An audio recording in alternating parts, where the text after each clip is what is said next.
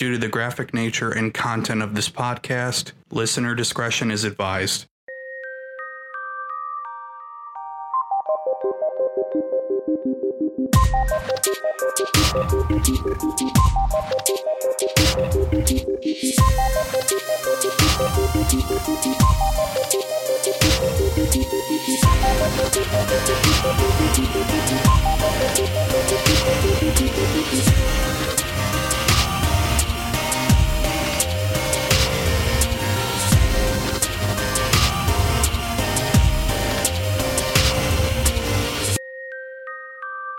Welcome to Victimology.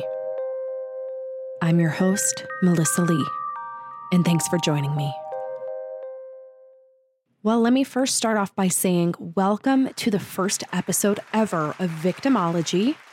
So, yeah, this is super exciting for me. I have always dreamt of having a true crime podcast. As I've said in multiple, multiple episodes of Mysteriously Morbid, I am obsessed with true crime. And as I've said in the introduction of victimology, I am currently a student starting in the fall studying behavioral science um, with an emphasis in criminal psychology. I am just so excited to start this journey. And I'm so excited too to have a podcast that corresponds with what I'm learning. I'm going to try to use this podcast to teach some of the things that I learn as far as criminal behavior goes. So, yeah, I'm, like I said, very excited. But that's enough about me. Let's move on. So, if you have followed Mysteriously Morbid at all, or if this is your first time checking out one of my podcasts, I strongly suggest you check out the Lewis Clark Valley Serial Killer Part 1 first before listening to this next episode because it is quite a doozy. You don't have to know necessarily what's going on, but it's nice to know the background of the case listening to this next episode. So, without further ado, I give you the Lewis and Clark Valley Serial Killer, Part 2.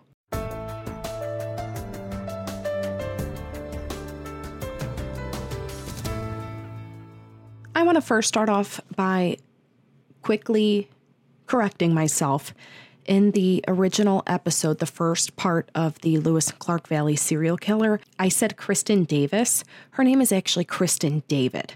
I'm very sorry to the family. I did not mean to mispronounce the name. I just wanted to go ahead and clarify that in case anyone wanted to do some research on the case. So it's Kristen David. And now that that's cleared up, let's go ahead and move on to the special guest. My special guest this evening has been featured in three separate documentary series, including Confluence, an episode of Dark Minds, and most recently, a special on investigation discovery called Cold Valley.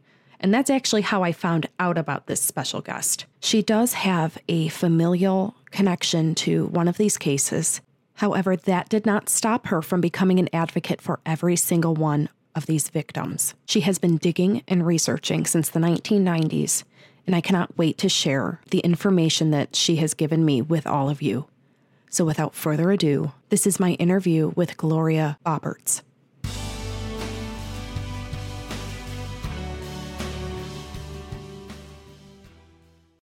All right. Hi, Gloria. Thank you so much for joining me today. Hi, you're welcome. I'm glad to be on your show. So, Gloria, why don't you tell me a little bit about yourself, about what, how you're connected to the these cases? My cousin, Christina Nelson, was a victim of the Lewis Clark Valley serial killer, along with her stepsister, Brandy Miller. I'm not related by blood to Brandy Miller. However, um, I consider her family. What sparked the ultimate interest in trying to find out what happened to your cousin? I think because we were really close in age. Christina was 21 years old when she was murdered, and it took me back. And you know, it's how could somebody like her be killed? I, I can't explain it, but the need to know what happened that that really was there. And so my grandmother and her grandmother were sisters, and they would correspond through snail mail. And her sister, my grandmother's sister, which would have been Christina's grandma, would send her uh, newspaper articles about the case, whatever she could find, which was usually in the Idaho Statesman. They would talk, and it became like a, a big secret, you know, d- just the elephant in the room. Later on in the mid 90s, when the internet became available, I started doing my own searching. And of course, that was limited because the internet was was new or at least things that you could you know you could access and and such as that and so i found just a few things. And I really dove into it probably around 2003, 2005. And there was more on the internet at that time. And that's when groups and, and websites were being put up about about such things. And then when I found out the sub, the suspect's name, that helped my research a whole lot. Now I just want to go ahead and clarify for our listeners tonight that we will not be mentioning the suspect's name. We will be referring to him as the person of interest. Okay. And, um, you know, obviously people can do their own research. It's literally as simple as typing the Lewiston Clark Valley serial killer into Google, and you can find out all that information on your own. So we we encourage people to do that if you are definitely interested in this case because it yeah, certainly I, has a few rabbit holes, if I'm yeah, not I, mistaken. Um, I run the Lewis Clark Valley Serial Killer Facebook page, and that is the most I feel accurate because it is.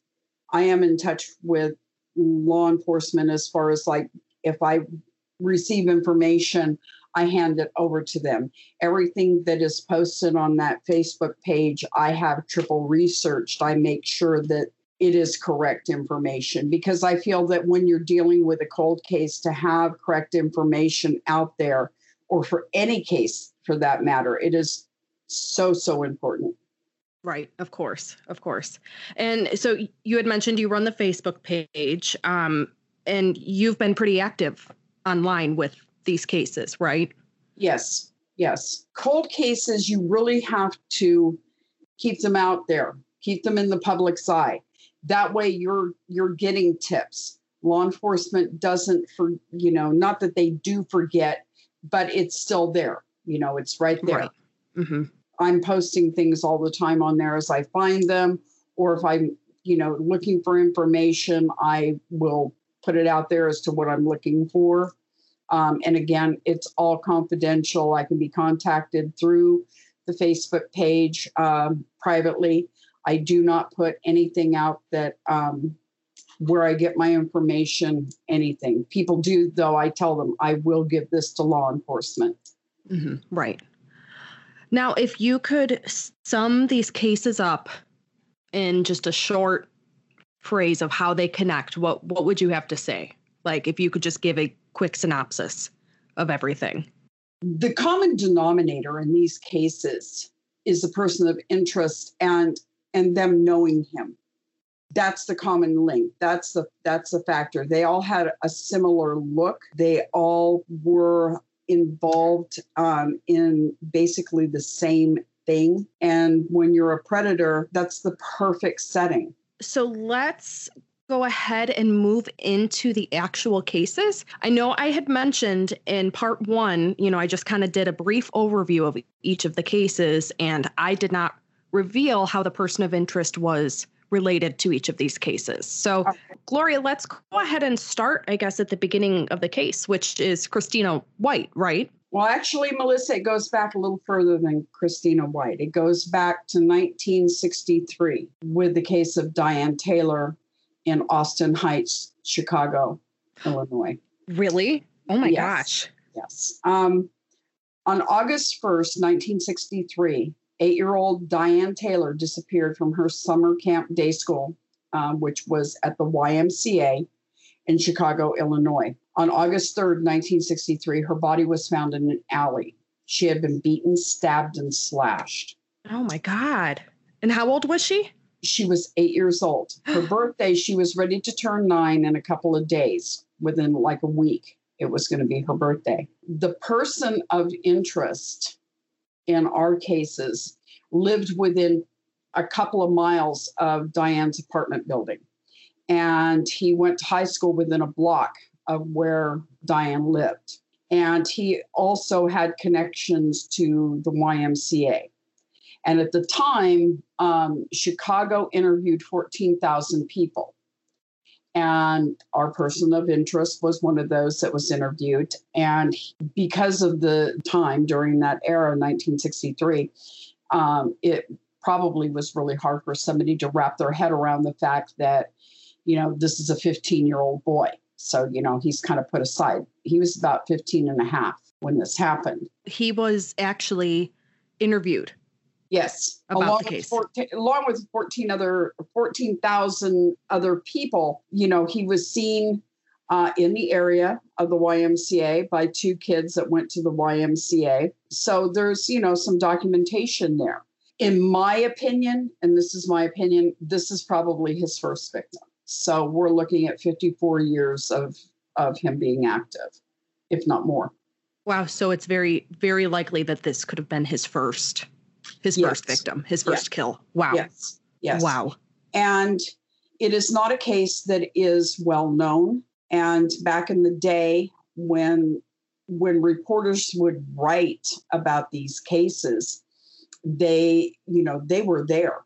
They it was as good, almost as good, if not better, than than getting a police report. When I was reading the newspaper articles, it went so far to say that Diane's body was was you know her hair was wet due to it raining um, the night before. So they're you know very very detailed news articles. Um, Wow. Yeah. Wow. If you look at that being his first victim, then he kind of sets the the groundwork what his mo could be. And it's a little bit different than the cases in the Lewiston area. However, we've got two missing people there that we don't know their cause of death. So we don't know if he varied from, Right. Right. yeah, how they died, what was the cause of death. Diane Taylor was very possibly his first victim. Yes. You talked about this on Cold Valley, if I'm not mistaken. Yes, I did. Yes, I did. I actually went to Chicago. I, I went to where her body was found. And after seeing it in the newspaper articles and then going to where this little girl's body was found, it was totally surreal. So, Chicago has reopened the case. Um, I'm not family, so I am not privileged to know the information or what's being done with these cases, but I do know that Chicago is going to be diligent and go as far as they can with it to find answers. Mm-hmm. Wow. So- wow. After Diane Taylor was murdered in 63, the first part of, of 1965, our person of interest went into the Navy and he was on the USS Vesuvius AE 15. And he did a three year tour with the Navy overseas.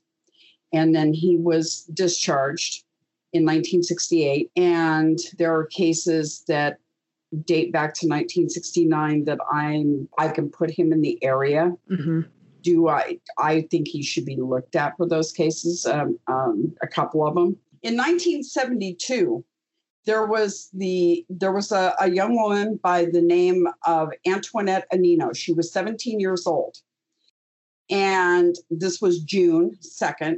She had a little argument with her boyfriend. She walked away from him, and they were at the wharf in Santa Cruz. And she was reported missing around midnight on that night.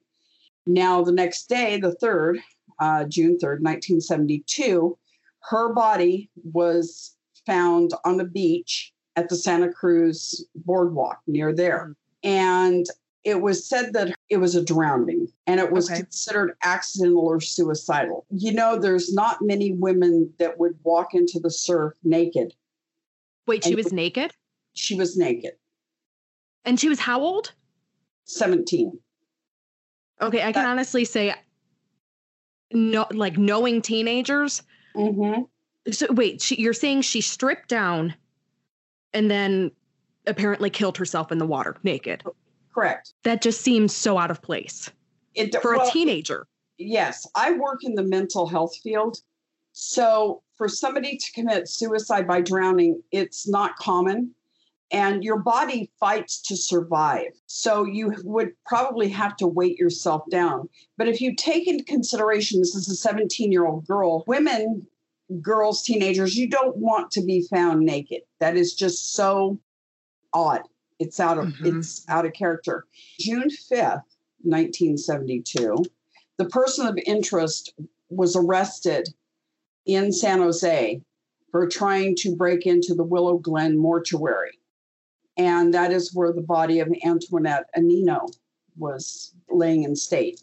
Wait, wait. That wait, the person of interest was found breaking into this mortuary. Yes, he was. This correct. Did he know Antoinette? Apparently, what he told the owner of the mortuary was that he wanted to spend the night with his girlfriend one last time. He wanted to see his girlfriend one last time. Wait a And second. th- And Wait. that is that is oh in- my god. that is oh in the, the documentary Cold Valley. Oh my god. But her boyfriend reported her missing that night, if I'm not mistaken, right? Yes, yes. Oh my god. So so he was he was brought in, I'm assuming. yes, Okay. He was. He was. He was charged. He was charged with uh, breaking and entering, uh, trespassing, I believe. Did he have Yeah. anything on him breaking into that place? He did. He did. He was carrying a 10 to 12 inch hunting knife, a flashlight, and a camera, uh, one of those Polaroid cameras. So it would be safe to assume, and again, this is my assumption, but I'm pretty confident in saying that, that he is a necrophiliac. well, I'm going to go ahead and say most sane people don't break in to funeral homes. To spend yeah. To- yeah. the oh last my time with the- god. Uh, yeah. The It's total, damning. I mean, like yeah, you can't make can't- that up. but there would be no reason for him to lie about such a thing. There would be no reason for him Right. to make this up. You can't make Right. this crap up. No, no, no, no, no, no. And I'm like, I like I said, I'm going to go ahead and say most sane people would never ever think to break into a funeral home to No. see. And it's like they would not put that. Oh, I wanted to, see, you know, spend the night with my girlfriend one last time. That is terrifying. Well, and what do you do? You know, it's why the knife? Why Right. the, cam- why the camera? What are you doing? Why are you doing it? You know, and and because we are sane people, it's hard for us to go into those shoes and try Right. to figure that out. Right. Wow. And that happened in 1972. Yes. Yes. Okay. In June of 1972. And what town was this in? It was in Santa Cruz, but her her body was at the Willow Glen Mortuary, which is in San Jose. Oh, okay. Okay. Wow. Wow. I'm like speechless after that one. Yeah. That one's crazy. Wow. Okay, so 1972 happens, and then who's who's next after that? Okay. Then we can go to Christina White because he has now moved from the Bay Area. He is now in the Lewiston, Clarkston area. He's living in, in Clarkston, Washington, which is right across the river from Lewiston, Idaho. Okay. You Okay. just cross the Snake River and you're in another state. Christina White, she was 12 years old and she disappeared on April 28, 1979. And this is when the Asotin County Fair was going on. It was fair time. She was seen at the person of interest, um, his girlfriend's house. And his girlfriend had children, and one of those, the kids, was Christina's best friend. Christina had gone to the parade and then they had lunch and she had gone to her friend's house then to, to help her get her horse ready for the fair. The person of interest um, spent a lot of time there, even though he had another house there. And this house was in Asotin. Okay. Okay. So um, the last time she was heard from was around two o'clock. And her mother, um, she called her mom, said she was feeling sick from the heat. She was prone to uh, heat stroke. hmm So her mom, Betty, um, asked, told her, go get a cold washcloth, rest in the shade. So, and she would come in and meet her. So she went to meet her and she wasn't there. There was a search done. Hmm One of the people that volunteered for this search and was one of the first people to volunteer for the search was the person of interest. And So he he interjected himself he did. He entered the search. Yes, he did. Wow. He wanted to know where where they were searching. He spoke to Christina's uh, mother, Betty. She said, um, as in the in the documentary Confluence, she said she'd never forget it. Um, he was like in her face. Um, he had a towel wrapped around his neck. He was just he was like right there.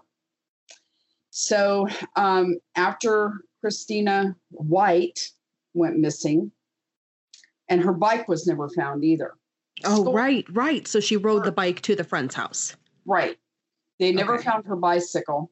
And it was like um either it was like the the year probably within 9 months we'll say. Um, there was some schoolwork found, some papers found at the corral where her friend kept her horse. Really? Yeah. Oh, And the school the schoolwork papers they were in like pristine condition. so they were new. They hadn't been out there. they had not been no no they had not they had been kept somewhere otherwise you know it would have been out in the elements and not looked like you hmm. know it Right. it's just homework that had just been done Wow. I guess the question is you know, let's say this person of interest obviously is responsible for her disappearance. Mm-hmm. Did he have the means of hiding her bicycle and Christina? Did he did he have a place he could have yes he did yes he did. Oh. he owned his own home which was christina white went missing from a house on second street in Asotin. he owned a home on third street. It was just right it was just a matter of blocks to get to his house and, that he owned. And at the time um, he wasn't really living there. He was living with his girlfriend pretty much on second street Hmm. Wow. so yes, he would have had uh, a place to put her put her bicycle until he decided where to actually dispose of the body and the bicycle. And she would have known him pretty well, right? Mm-hmm. Yes, she so would she have would known- have felt comfortable with him. right. Well, you know, it's like any kid. You you know you you don't have a distrust of adults that you know. I mean, this was her best friend's mom's boyfriend. You know, Mhm. it's an adult. He seems to be, you know, okay. And, you know, there was no reason given not to trust him. So I would say if he offered her a ride home, she would have been okay with it. She Mhm. wouldn't have been afraid. Right. And that, and of course, that turned out to be a fatal move. Right. Now, another thing. So when she went over to her friend's house, she had requested like a towel, right? Or like a cool towel or something. Right. And then he was seen with a towel around his neck when talking to. Huh. Huh. Yeah. That is in the documentary um, Confluence. Yes. And I Yeah. did I did talk to uh, Betty Christina White's mom, and it just to hear her say it chilled me. You know, Yeah. she she's a mom. She knows. Right. Right. There, they, there's like a motherly intuition there. Right. Yes. Wow. Wow. So nothing has ever been found though with Christina White otherwise. Other than the school papers that were found in the um, corral, no. Mhm. And then had anything else been going on in the person of interest's life at this point or not really? Nothing. Wow. If, you're, if you're asking if it was there was a trigger, Mhm. no. Um, Gotcha. okay. it could have been though because all of his victims that we know of or we've seen that fit his mo seem to be small women um, mm. Mhm. so that could have you know again it's hard to slip your into the shoes of somebody that is demented that way that doesn't have normal thoughts that is Right. a sociopath Right. So it wasn't necessarily like a planned thing. You think that it could have just been like spur of the moment, like he saw an opportunity and jumped on it. That kind of concept. Yes. Okay. Yes. Okay. Or So perhaps he had been watching her and just was waiting for the right moment, and that just happened to be the right moment. He is a predator. hmm Oh, that's that's nuts. Oh my goodness. And she was a child on top of it. And obviously, he's already connected to one child, Mhm, Diane Taylor, mhm. obviously he has no issue. Oh, you know, speaking of children, isn't there another case concerning a child that he was possibly connected with?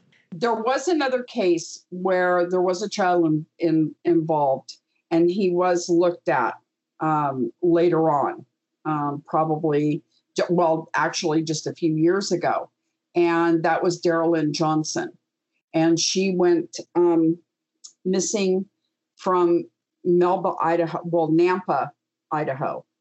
And she was found in Melba and found not far away from where he used to own a piece of property. And she looked uh, in, a lot like Christina White. They I- they could have been related. They look so much alike. I know I saw the the picture in Cold Valley. It, it was striking how similar they were. hmm hmm And that was in, yeah, she went missing in 1982, February 24th, um, 1982. And then she was found in um, Melba, Idaho. And of course, I went to where they found her body, and that was, you would have to know the area again. Right. And there was a, a man that sat on death row for her murder. He was exonerated because they found D- they had DNA, and Wow. it wasn't his. So where they're going with that case, I'm really not sure. And just so so people know, when you're doing DNA or you're, you know, you're putting stuff into the system or you're getting testing done, it is nothing like it is on TV. Nothing. This can take up to a year. You know, it just depends on how backlogged the labs are to do the test and what kind of testing you're going to have done. So it, it's not like an instant gratification, you know, uh, sort of thing. So, you know, there's that one could, you know, the, I think they're doing more testing on it. Um, but again, you know, we're waiting to get the results. So at this point, it's considered, I, I guess, cold because. cold- sure, her yeah, case. yeah. Yes. So and that was 1982. Yes. she- Okay. yeah, she went Okay. missing in February of 1982. And the person of interest um, had a friend that lived in that area. Um, not only did the suspect or the person of interest, whatever you want to, however you want to call him, I'm I'm trying not to say his name. I throw him under the bus every chance I get. He had a, a childhood friend that lived in the area, so he would go back and forth from the, from Clarkston up to Nampa, Idaho in Mm, that okay. area. Yeah, and he did that well up until the time he moved um, back east. Wow. So speaking of him traveling, let's let's move on to uh to Kristen, which happened in 1981, if I'm not mistaken. Yes, 1981. Uh, she went um, she went missing June 26, 1981. So we're close sh- to the anniversary. Yes, when they We just found her, passed it. Mhm, when they found her body. So so what's the the basics around the Kristen David case? the okay she 22 years old very tiny. She's probably one of the smallest of the victims or i should say her and brandy miller are about the same height. And she worked in moscow idaho. She had an apartment up there. She worked at a bar called the scorpion and she also went to school up there and she worked at a pea processing plant she did she also had an apartment in lewiston on June 26, 1981, which was a Friday, she was went traveling on her bicycle down the grade as they call it, heading back into Lewiston. and she was going to meet up with her sister, and she never made it. Now, he had delivery routes, and there is a possibility that he met her. He was working for the Frito Lay company doing deliveries. So he could have met her that way because of where she worked. Um, she also had ties to the Lewis Civic Theater. She did plays there. And she was also into political science, and he was politically active. So we we've got some possible ties there that he could have that gotcha. he could met her. Gotcha. Now there there was supposedly a brown van involved, and you know that has never.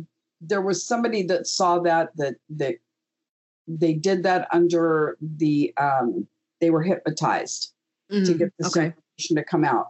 I'm not saying there was. I'm not saying there wasn't, but it seems to have like kind of muddied the waters a little bit. We don't know for sure if there really was. And I know that a gentleman in Cold Valley said that he had seen her be, who he thought was her, injured on the road. And um, mm, okay. Yeah. So again, you know, we don't know for sure. So her bicycle has never been found either. Oh, huh and she was found on July 4th in garbage bags wrapped in newspaper in the Snake River. Oh my god. So she was she was found in pieces. Yes, she was dismembered, which takes that's a whole new level, you know, of messed up. Yeah, that's that's just you have you have to have the means, you have to have the the place to do it. It's not exactly a tidy thing to, you know, and the mindset to do that again, it's hard to imagine, you know, dismembering somebody. There was, and I, I feel I should interject that in here. There are other serial killers that were in the area at the time, and Harry Hampman was one of them. So we, you know, you can't say that you you look at just one person and say, "Oh, yes, he did this." Mm-hmm. You have to look at at all of them that were in the area at the time and take right. consideration. You know, were they, you know, is this their mo? Were right. they incarcerated at this time? Blah blah blah. So, um, anyway, they found her. Um, I know that they have taken some of the evidence, as you saw in Cold Valley, and it has been sent away to be tested. Right, right. And I know it was it was really moving watching Detective Jackie, you know, handle the actual newspaper that oh, and she was wrapped in newspaper. Yes. Right? Oh, right, yes. right. Yes. Oh my goodness. So it wasn't just he dismembered her and then put her in trash bags. He dismembered her, wrapped her in newspaper like mm-hmm. a like a butcher. Mm-hmm and then put her into it. oh my goodness. Mm-hmm. oh my yeah. god. Yeah. And that was you know when you're you know i believe jackie said at that point you're you know that could be this is a lot this is a young woman was wrapped in this. It's hard to deal with. Right. Um right. so again that's being tested. Don't know what's going on with that. So so gloria do you know if the person of interest had any sort of like medical training to have done this? He um, is an avid reader, a career student. Do I know if he has taken classes in, you know, the human body anatomy, any of that? No, I don't. But I I did hear from a pretty reliable source, a person that knew him that had been in his home he did have books on anatomy that mm-hmm. um, this person had cut themselves at one time doing work at the theater with him. And the person of interest was able to go through every layer of, of tissue and what it was and how it connected and this and that and da da da da da. So um, I would I would say he probably has knowledge of the human body through reading about it, through having his Mhm. anatomy books. Mhm. Yeah. So the person of interest really is no dummy. He know he knows what he's doing, basically. Correct. Um, he has always, from talking to people that have that knew him, including his his um, you know back when he was growing up in Chicago, he's always been a bookworm. He's always read. Um, he has a high IQ. Um, from what I've been told, he belongs to Mensa. But the one downfall that he will probably have or does have is that he underestimates other people's intelligence. Mm. He and sh- he shouldn't do that. And because he's such a narcissist, along with being intelligent, that I believe will be his downfall. Yeah, and I, think that that's pretty common too with somebody who commits multiple murders. Yeah. And, you know, he's, do I know what his IQ is? No, I just know that he is extremely um, smart. Mm. So, and, Wow. but again, even the smartest of, of people, um, you're going to make mistakes. Nobody's perfect. I don't care how smart you are. And when a crime is committed, um, there's usually, you know, at least 150 mistakes. So I've read in a, in in books that Wow. self. I, I did not know that. That's that's really interesting. Yeah, you you're going to make some kind of of, of flaw, a Wow. mistake that'll be found, and that's just something I read. You know, because I I'm trying to educate myself so that I'm better able to understand him. Because, like I said, it's hard to wrap my head around some of this. Right. Right. No, and it's it's very difficult to I don't want to say connect, but to try to put yourself in that person's shoes to Right. see what they're thinking when Right. we naturally have no way of figuring out how to think that way. Like that's not something that naturally comes to us. Right. And if I'm ever capable of doing that, then I know it's time that I need to quit researching Yeah. and move on. No, you're right. You're absolutely right. So is there anything else you want to touch on with Kristin David's case? Yeah, that her clo- okay, her bicycle, Kristin Mhm. Davis' bicycle was never found. Her her blue 10 speed never found. Her clothes were never found. So we we don't know, you know, Mhm. if somebody came across them, would they know back in the day that this was, you know, uh, Right, right. clothes or somebody's bicycle? You know, there's that's probably something that's fairly easy to dispose of, but still somebody could have come across it and not known what it is. Right. Well, and a bicycle isn't exactly easy to dispose of, especially if, I mean, you know, I obviously was not there back then, but I don't know if the news, you know, picked up on the fact she was missing and if they mentioned what type of bicycle she was riding. Yes, yes. They did. was yeah there were news articles that went out and said what she was wearing and that she was on a bicycle and hmm such as that i, I want to throw one more thing in Yeah, yeah. and david this is when the person of interest married his girlfriend 20 days after kristin david's body was found. Oh, so i find you know that to be kind of interesting. So he was engaged and you know going to be married. And it wasn't a big cer- ceremony or anything like that. Um, Yeah. i did talk to somebody that attended his wedding. And frankly i'm surprised that the woman he married um, who is the granddaughter of a three-time academy award winning actor why she would marry him after the horrible things that he said about her, about her physical appearance. And oh. uh-huh.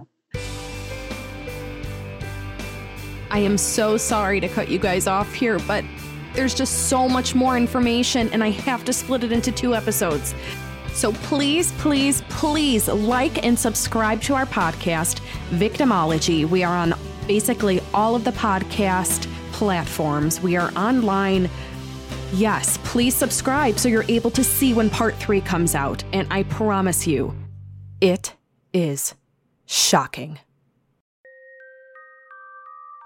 This has been Melissa Lee with part two of the Lewis and Clark Valley serial killer. Thank you so much for joining me tonight, and this has been Victimology. Victimology is a self produced podcast. Make sure to subscribe to Victimology on your favorite podcast player.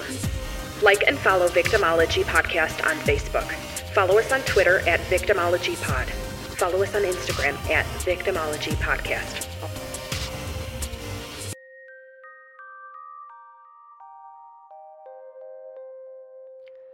Stay tuned for part three of the Lewis and Clark Valley serial killer.